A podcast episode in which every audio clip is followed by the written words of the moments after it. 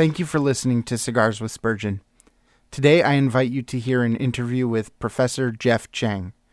Professor Chang is the curator of the Spurgeon Library at Midwestern Baptist Theological Seminary, where he also teaches church history and historical theology. First, a bit about the library. The space houses almost 6,000 books from Spurgeon's personal library, covering topics from theology, church history, and ecclesiology to travel, natural history, and anthropology. And these aren't even his entire library. Spurgeon really was a deeply studied man with a voracious appetite for books.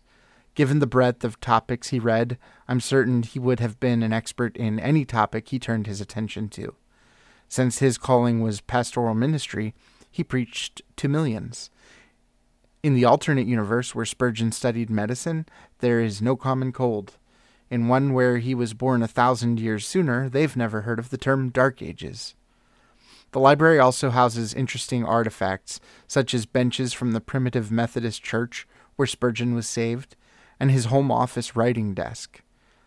Though Spurgeon had words to say about the superstitious system built around relics, pilgrimages, and veneration of saints, I'll still admit I had a sense of awe looking at his inkwell and pen. And our entire interview took place just a couple feet away from one of Spurgeon's cigars and his pipe. A couple feet, guys. My friend and mentor, Brian Hanks, had been offering to take me to the library back before we started recording episodes and before COVID 19. He was the one who set up our visit and secured a chance to record an interview. He also helped keep the conversation moving along as it became obvious that I was tired and a little bit distracted. Had I been more alert and attentive, I may have noticed the hum caused by the acoustics of the room where that cigar is displayed. I wouldn't have been able to actually do anything about it, but I would have at least noticed it. As it is, you'll have to imagine that our interview took place on a plane or in a hydroelectric dam. Or my preferred explanation, that the hum is the power and energy of Spurgeon's legacy being focused through the cigar like an infinity stone. Here's the interview with Professor Geoff Chang. Introduce yourself and uh, tell me how you were saved. Yeah, uh, thanks for having me here. Uh, so, I grew up in a Christian home. My parents are immigrants from Taiwan, and uh, they immigrated first to Brazil. So, I was actually born in Sao Paulo, Brazil. Uh, grew up in, in a, uh, by God's grace, an evangelical, gospel preaching uh, Taiwanese church there in Sao Paulo. So, so, grew up hearing the gospel, grew up uh, being exposed to the Bible. You know, my parents read to me and, and taught me about Christ and, and who God was. Um, I think I, I, understood myself to be a Christian from, from a very early age, though I don't know that I was actually converted quite yet. It's one of those dynamics of growing up in a Christian home. We moved to Houston uh, when I was about eight years old, uh, and there grew up in Houston Chinese Church. Again, another gospel preaching church there in Houston, uh, an immigrant Chinese church there. Um, and, and I think by God's grace, it was probably around sixth grade at a summer camp for whatever reason, for the first time, the gospel kind of landed on me personally. Understood mm-hmm. that I needed a savior, that, that, I had sins that needed to be paid for, and He paid it on my behalf. Um, and yeah, I think that's when I was saved. And, and, by God's grace, I see evidences of God's work in my life kind of throughout kind of middle school, high school, and, and into college. Um, after college, uh, I, I, worked as a, a consultant, but during that time, was exposed to the preaching of John Piper, like so many of my generation, and began to grow in my love for Scripture, my love of theology, and began to feel a call to ministry, a call to preach. Um, and so kind of pursue that path from sort of after college and onwards. Awesome. So, where did your interest in Spurgeon begin, and how did it lead to what you're doing now, Spurgeon Studies? Yeah, it's so funny because I'm, I'm here in this position, and people assume I've been you know, fascinated and obsessed with Spurgeon for a very, very long time. But um, actually, prior to coming here to Midwestern, I was working as a pastor. I, I, came here to Midwestern to serve in this position as a curator uh, of the Spurgeon Library as a, as a professor uh, in the summer of 2020. Okay. So, so less than a year ago. And uh, for the past 10 years, I've been serving as a pastor in Portland, Oregon. Hinson Baptist Church, I was an associate pastor there. Wonderful experience, uh, a, wonderful church family. Um, made lots of dear friends there. Uh, they are uh, just a wonderful congregation there in the Pacific Northwest, in a, very needy place. And it was a joy to, to minister kind of there in their midst. Uh, about 2016, I began to pray and think about pursuing a, a, a, doctorate. And so coming here to Midwestern, one of the things I encourage you is just kind of from the beginning start thinking about what you want to write your dissertation on. Knowing that this place exists here, the Spurgeon Library, uh, knowing that they're, they're seeking to be a place for Spurgeon scholarship, it just made sense that I wanted to, to write on Spurgeon. So ever since 2016, really, when I began to kind of work towards producing a, a dissertation on Spurgeon, um, yeah, Spurgeon's been a very close friend. I've been trying to read everything I can on him. So your dissertation, what was the what was the topic of the dissertation? Yeah, so you know, it, it just blows my mind that for somebody as significant as Spurgeon there in the 19th century, the impact that he had around the world, that we're still actually in, in very early phases of, of scholarship for, for studying, like actual kind of academic work for studying Spurgeon. So uh, I did my work on his ecclesiology, and, and particularly his sort of pastoral ecclesiology. How did he think about things like church membership and church discipline? And um, how did he carry out membership interviews? How did he think about the local church and its relation to the world? Uh, you know, so kind of looking at him as a pastor and his approach to the church. And, and that was, by God's grace, just kind of brand new kind of territory that I was exploring. Uh, it, was, it was a lot of fun.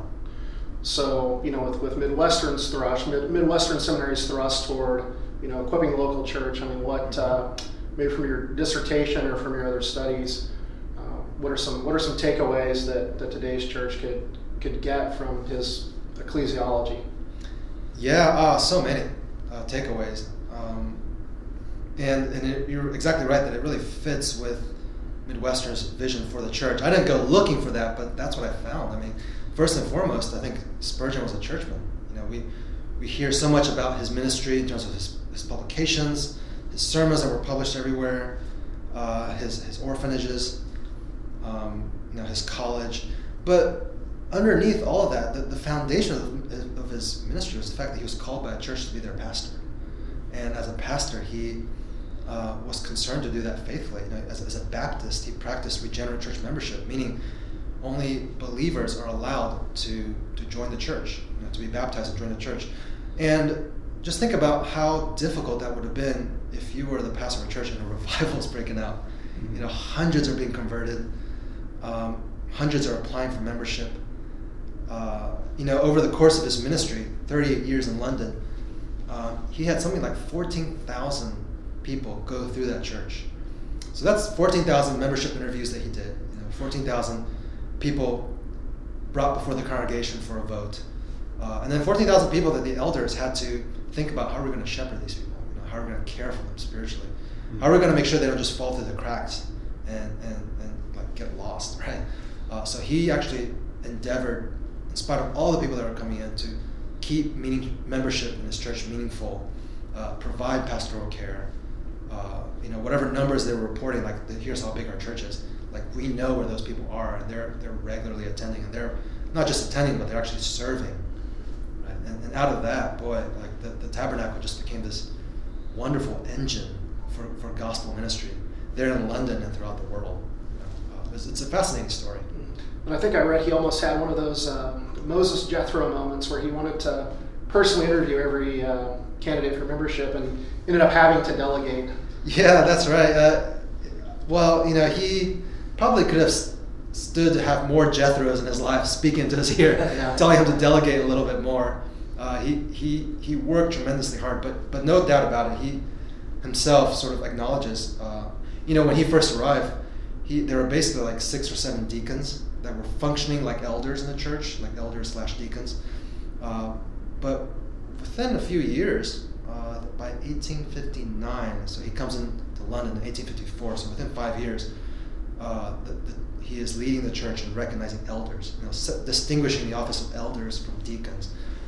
And they, they bring on, you know, a dozen or so elders, but then well into his ministry, he's got 30, 40 elders serving alongside him just to try to provide spiritual care for such a large congregation. So yes, uh, he, he and, and later on he brings James, his brother, to be his co-pastor to sort of help him in that work. Um, but yeah, he, he, even with all of that, he still does a tremendous amount of work. There's there's a quote where uh, he's talking about even kind of later in his ministry how just the other day he did 40 membership interviews and it almost killed him just to to have worked that hard, you know. But then he says, boy, to, if I could die doing membership interviews, I'd die a happy man, you know, because he just found such joy in hearing all these stories of conversion. That's really neat. So tell me what the difference is uh, studying Spurgeon as a matter of like personal spiritual development, um, as as a minister yourself, um, and then versus academics. Yeah, yeah. Those, those are three helpful sort of categories for thinking about how to read Spurgeon. And I think all three are, are wonderful, right? So just kind of for the for the member of the church who wants to grow as a Christian, you know, Spurgeon is wonderful just devotionally. So he's got resources like morning and evening. Mm-hmm. Uh, he's got books uh, like All of Grace and, and many others that are just kind of wonderful devotional, gospel-rich uh, works that, that you can read, um, that you can be encouraged by in the gospel. Some of them are short and very accessible, even down to our age. They continue to be very understandable. Uh, his illustrations are, are powerful. So, kind of just on a devotional level, very, very rich. Uh, on, on the sort of ministerial level, I think Spurgeon is a huge resource for pastors. You know, if you're working on a sermon, uh, if you're needing an illustration, uh, if you're needing some ideas of, of how to talk about things, uh, how, to, how to make things kind of punchy and down to earth, mm. applications. I mean, he he's a great resource for all of that. And even what I was talking about earlier in terms of him and his pastoral ministry, I mean, he's a great conversation partner as pastors are thinking through how to administer baptism and Lord's Supper and, and run membership meetings and, and do membership interviews and, and, pursue church discipline and those kinds of things. Like Spurgeon's a great resource for thinking through those things. Um, academically, I mean, uh, the work that's you know coming out of here at Midwestern, uh, we're just trying to think through more critically, and I don't mean that in a negative way, but just kind of more carefully in terms of who Spurgeon was, that the impact that he had in the 19th century, uh, the way he interacted with other things going on in church history, the way he was an heir of Protestant church history, you know, how he was influenced by earlier thought, how he shapes later thought. So that's sort of the, the historical side. But then even the theological side, people who are examining his writings, examining his sermons, this huge body of work and just trying to synthesize like what was his approach to, to theology, what was his, his Christology, how do you think about the atonement, how do you think about the church. So there's there's scholars who are, for the first time, trying to kind of work through and present a, a um, kind of a complete understanding of his thought. It's, it's rich work to be done. And obviously that academic work informs the earlier categories too, right? So that we don't read Spurgeon out of context we don't read him kind of through our own sort of preferences, but understand him for who he is. Right.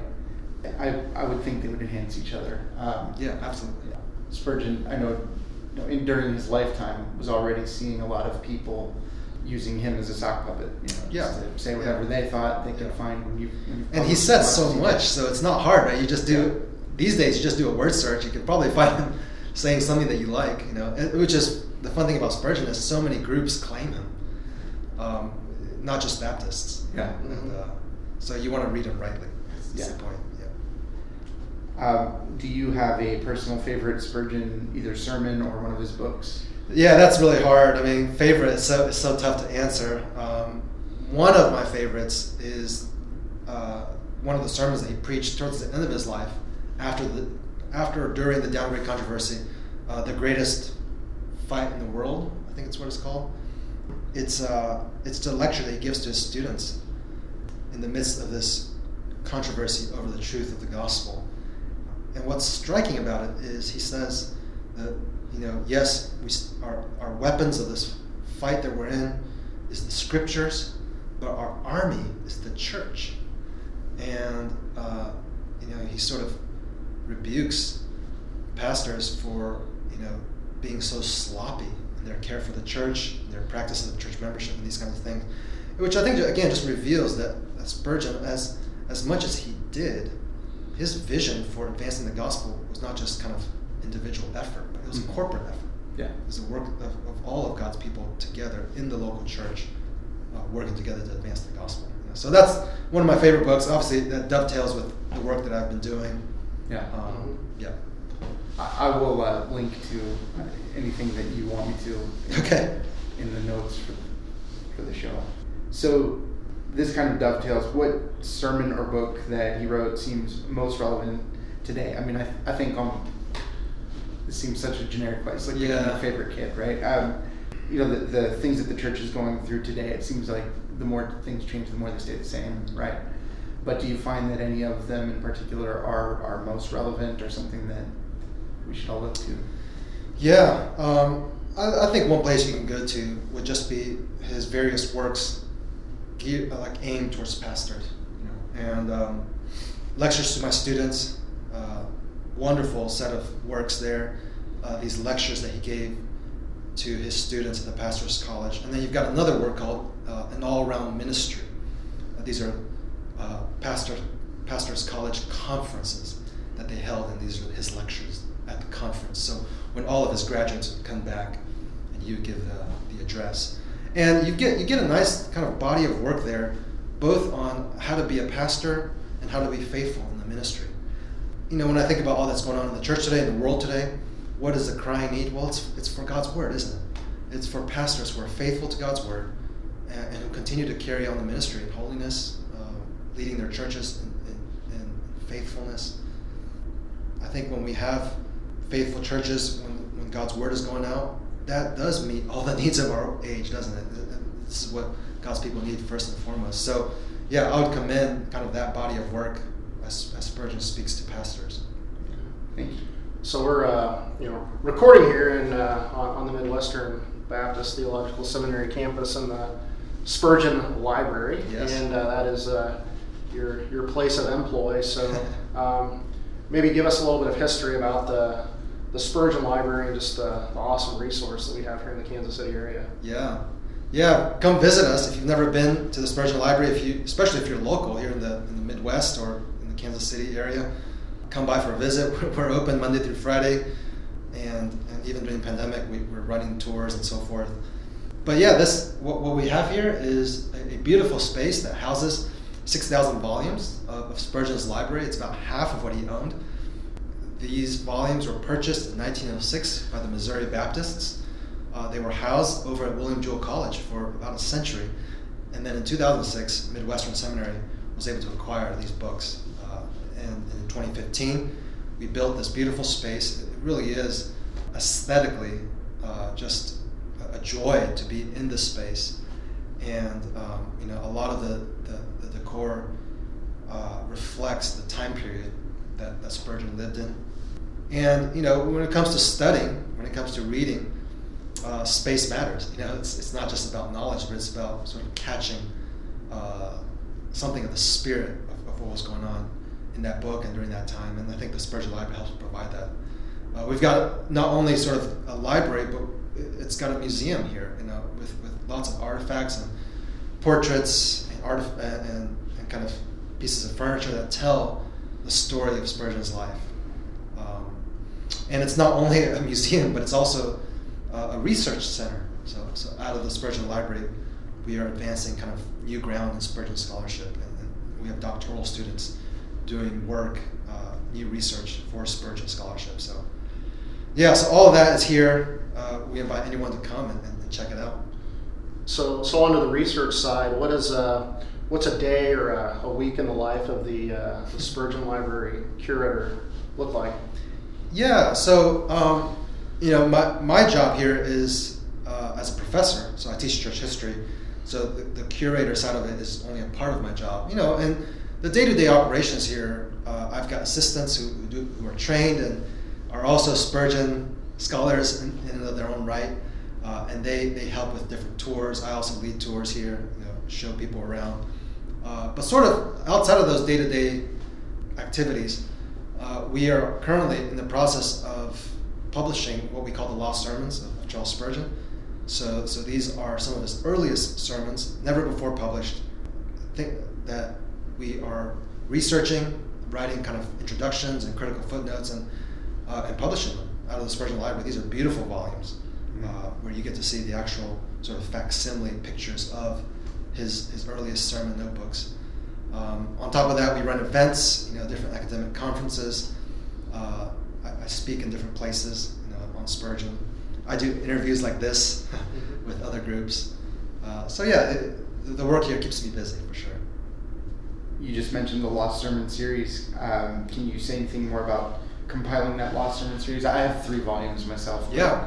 What do you think? uh, I, I think they're awesome. They're really cool. Uh, the that seeing it in his own handwriting Mhm. Is amazing, and uh, he had really good handwriting, by the way. I don't. Mine is terrible. It's a lost art, isn't it? I- Yeah. it really is. Um, but then to see the, you know, just in case it's not legible to someone, you get the, the outline there, and and uh, yeah, I found the, the introductions really helpful too. Um, yeah, they're they're very beautiful, Yeah. um, beautiful and, and big, you know, thick volumes. I've got three of them.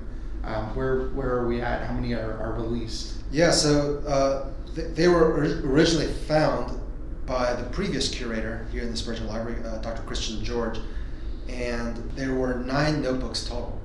So we're, you know, you said you have volumes one to 3 Mhm. Volumes four through six are being published um, kind of last spring, this coming, but last fall, this coming spring, next fall. So volumes four through six, and then volumes seven through nine we published the following fall. Guess twenty-two that would be. Um, and seven through nine are actually going to be in one gigantic volume. Oh, wow. So all three notebooks in one volume. You know the fun thing, I mean, the, uh, about these sermons, you know, we have 63 volumes of Spurgeon's sermons that begin pretty much upon his arrival in London in 1854. He's called there as a pastor. He's called there as a pastor late spring of 1854.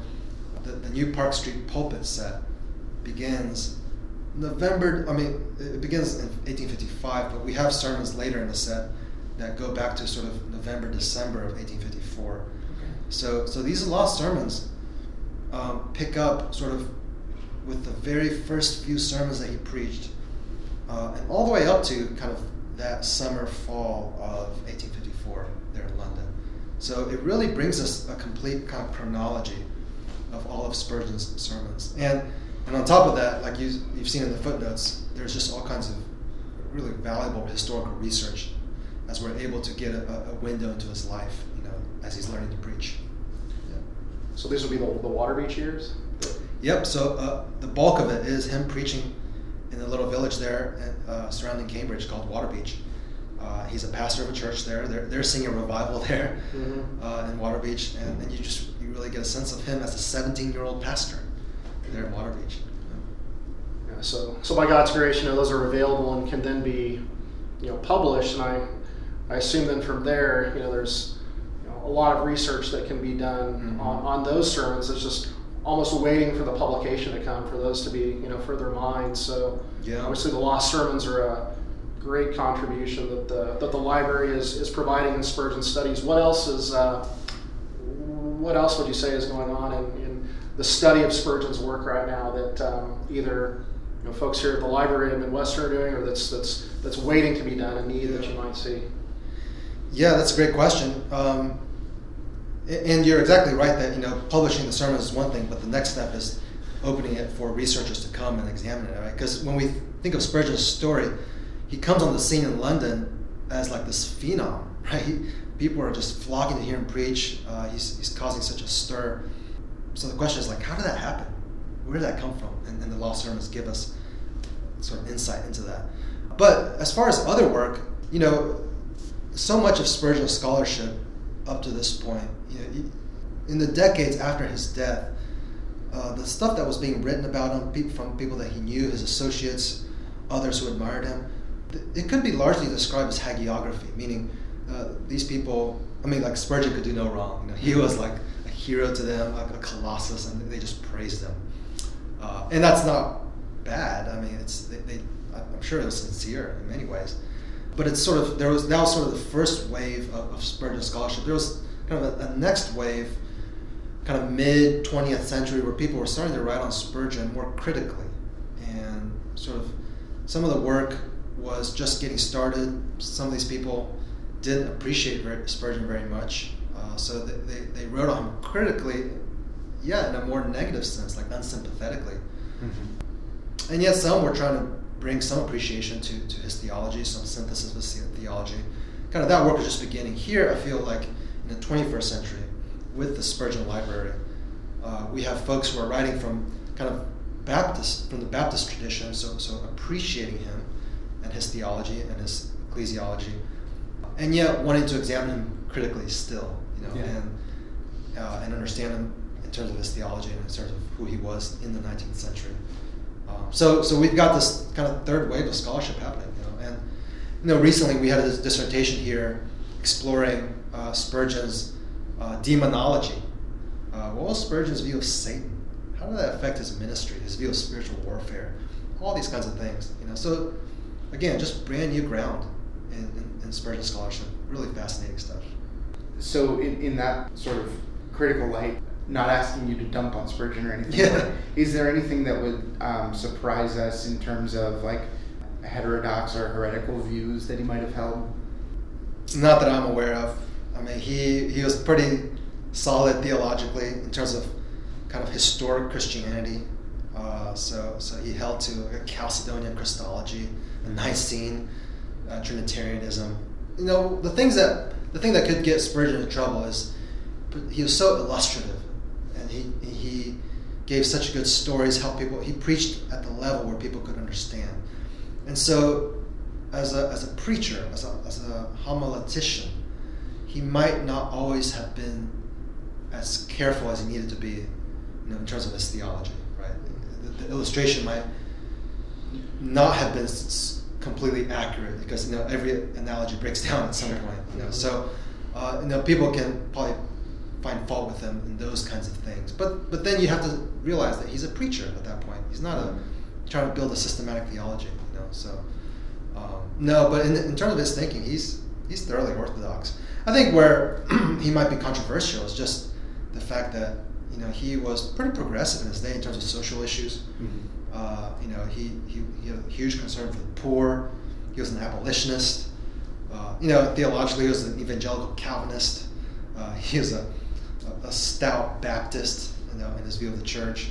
So all these things people might find controversial, um, but but they shouldn't find surprising. He was yeah. very upfront about all these things. He was even boldly anti-Tory, I think. Yeah, his, yeah, uh, in his right. politics, and yeah. was not not uh, not shy about uh, you know making those kind of. That's right. That's right. Okay, so uh, modern preacher or preachers uh, who you think most closely resemble Spurgeon's style and content? Do you have any any uh, recommendations? You can't say yourself. I wouldn't say myself. Yeah, I'm not sure. I think Spurgeon, uh, in his preaching, was one of those kinds of preachers that preachers that was so unique in his style that people who tried to copy him just sounded like him. I mean, just they sounded weird. You know, I think there are some preachers who preach in such a way that people are able to sort of imitate um, but then there are other preachers like like John Piper, for example. I think of him. He's so unique in his style that when you try to preach like him, you end up just sounding like you're trying to mimic him. You know, mm-hmm. which is funny. There's this one story where, and often as, as as young men are starting to preach, they do end up mimicking their teachers. And that's just sort of natural. You know, with with Spurgeon, I think that was happening with the students who were graduating. There's this one story where Spurgeon was preaching the installation sermon for one of his students and after the sermon, uh, one of these ladies goes up to him, who doesn't know who he is, and says, "You preach just like my pastor." no, when actually he that was the one who trained him. So yeah, I, I, I think uh, I don't know what you know. We don't have a recording of his voice or a, a, recording of his preaching, so I don't know exactly what he sounded like. But in terms of content, I think there would be lots of preachers that I could point to. You know, in terms of content, in terms of where they they handle the scriptures and, use illustrations and get to the gospel you know, one of the pastors that I've appreciated is Mark Dever, and I feel like in many ways Mark reflects that kind of preaching. Okay. There's a really interesting kind of through line, I think, though, with, with Spurgeon's preaching in that, um, you know, we don't have a recording of him, mm-hmm. um, whereas so many pastors today, you know, everybody's, you know, podcasting and recording, yet all of many of, Sir, of Spurgeon's sermons were, you know, committed to print, and yep. now we have those in print today, and uh, I think there's still a lot to learn from, from that. And even the the gospel thrust of his preaching is, is fascinating to me. Hearing that um, as those were published and distributed, um, you know, there might be one person who would, who would read one of his sermons to a group of people. I think yes. I heard a read an instance of uh, you know, maybe it was on a on a ship or, or something, yes. and um, yes. people were converted under just the the rereading of his sermons. Yeah. Um, and, and it's, it's, fascinating that we have that still today. Yeah, um, that's right. Even though we're, we're much less um, you know prolific readers or uh, consumers of the printed word in, in 2021. Yeah, I, I, you know we don't. It'd be fascinating work for somebody to do, but uh, his his sermons were, were hugely popular in America, and you just think about the expansion kind of westward into the frontiers here in America, 19th century. You know, you've got these small groups of Christians and Baptists and kind of barely literate, you know, Christians out in the frontier. And, and, there might not be a minister for miles and miles and miles. And so what do you do? You bring Christians together. Somebody brings in a, a, a pamphlet of Spurgeon's sermons, you know, from the city, and that's what they do. You know, they, uh, a, a, random gathering of miners in Colorado, we're hearing stories of them reading Spurgeon sermons. You know? So just uh, all, yeah, his his sermons are really going everywhere the, the podcast of his day. Right. So one of the goals with uh, this podcast was just to, you know, connect people back. It, there's a whole lot of people nowadays who, you know, read morning and evening or something like that. They've, um, you know, if you listen to any, especially any Baptist preachers, for very long, you'll hear references to Spurgeon, but you know, not a lot of people. Even some prosperity gospel preachers will be referencing him. yeah, yeah, they, they can try. Uh, you know, for for people, uh, I want to encourage people to go back to his to his sermons and read them. Yes. And, and uh, you know, I've pointed people to the online resources provided by the library here. Um, do you have Spurgeon.org? Yes. Uh, do you have any advice on on um, what more I can do to um, present Spurgeon to people, you know, maybe beyond a podcast or just you know suggesting they go to the library. Yeah, there's a there's a nice little documentary um, through the eyes of Spurgeon. Is that what that's called? I've heard of it. Yeah, I think it's on like Prime Amazon Prime Video even. Okay. So, so you can, if you have Amazon Prime, you can watch it for free. But it's really well done. Gives you a nice overview of his life. You got some solid Spurgeon scholars, uh, you know, speaking about his life there. Um, other ways to introduce Spurgeon, well, I think the best way is just to expose people to the primary sources. You know, so so yes, read his sermons. Uh, use read read one of his books in a small group. You know, okay. um, yeah, find find you know as one of the things we do here in the Spurgeon Library is just every Thursday uh, I read a selection from Spurgeon, and the students can come and sit in on that. Uh, we have discussion open to anybody. So. Um, know, that's very easy to do. You know, any pastor could do that. For, for his church members. Uh, and you know, and there's so much that he's written. You can really kind of explore uh, any subject that you find would be useful for your church. You know, if your if your church is actually going through a difficult time, you know, a, a time where they're wrestling with suffering or, or loss, uh, Spurgeon could be really helpful in, mm-hmm. in helping kind of shepherding people in that. Um, if you're if you're wanting people to think more about evangelism, you know, read Soul Winner, right, with, with your people. Uh, I mean, I could just keep going on, right? all, all, kinds of different resources that would be helpful for for, for a local church and a pastor. Yeah, excellent. Is there anything in particular that you would like to promote? Something I can link to at the end, um, or anything you want to mention? Yeah, if you're thinking about uh, academic studies, certainly come to Midwestern. Uh, I think there's a wonderful thing going on here under Dr. Allen's leadership. Uh, if you're interested in church history, we've got a, a, wonderful faculty here. And if you have any interest in Spurgeon, come talk to me. I'd love to uh, meet you and, uh, and see if you might be a part of the work that's going on here.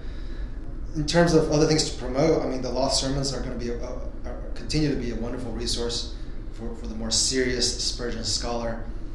Uh, so I commend those to you. Hmm. I, I'm going to be Lord willing, publishing more kind of trade level version of my dissertation uh, here in, in, the coming year or so. So be on the lookout for that. Oh, yeah. Um, Spurgeon.org is also just another wonderful resource. So, so, so take a look there for, for whatever you might find. And uh, I'm really grateful that you gave us the opportunity to come in here, see these things. You showed us around.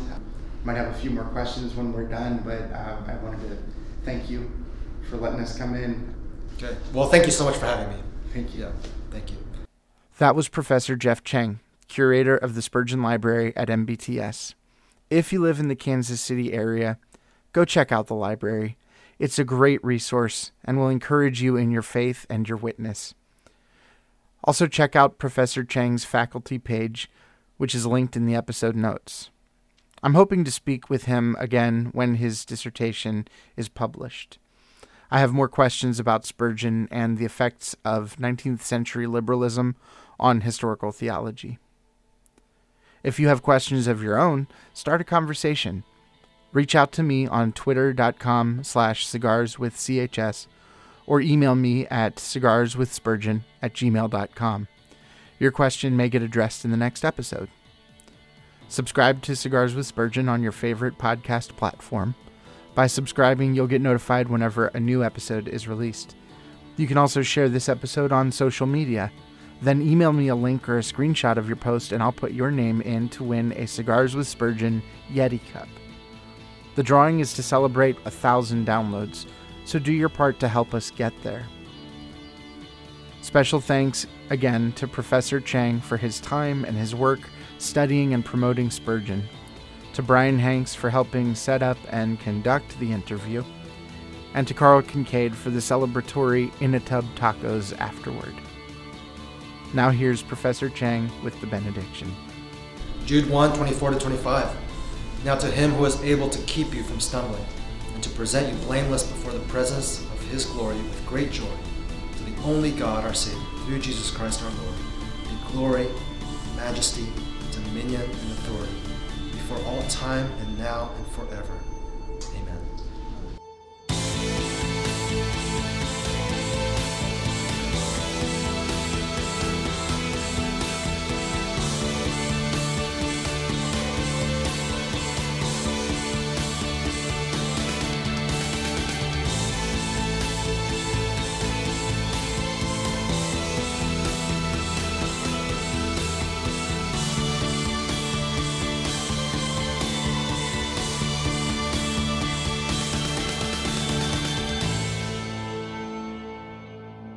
He's the mastermind, really, behind Yeah. this whole behind, behind this whole thing. He, he won't admit to it, but uh, I come along for the ride occasionally. Yeah, I'm just here to see the cool stuff and go eat tacos. I'm not. We're getting a good deal. So,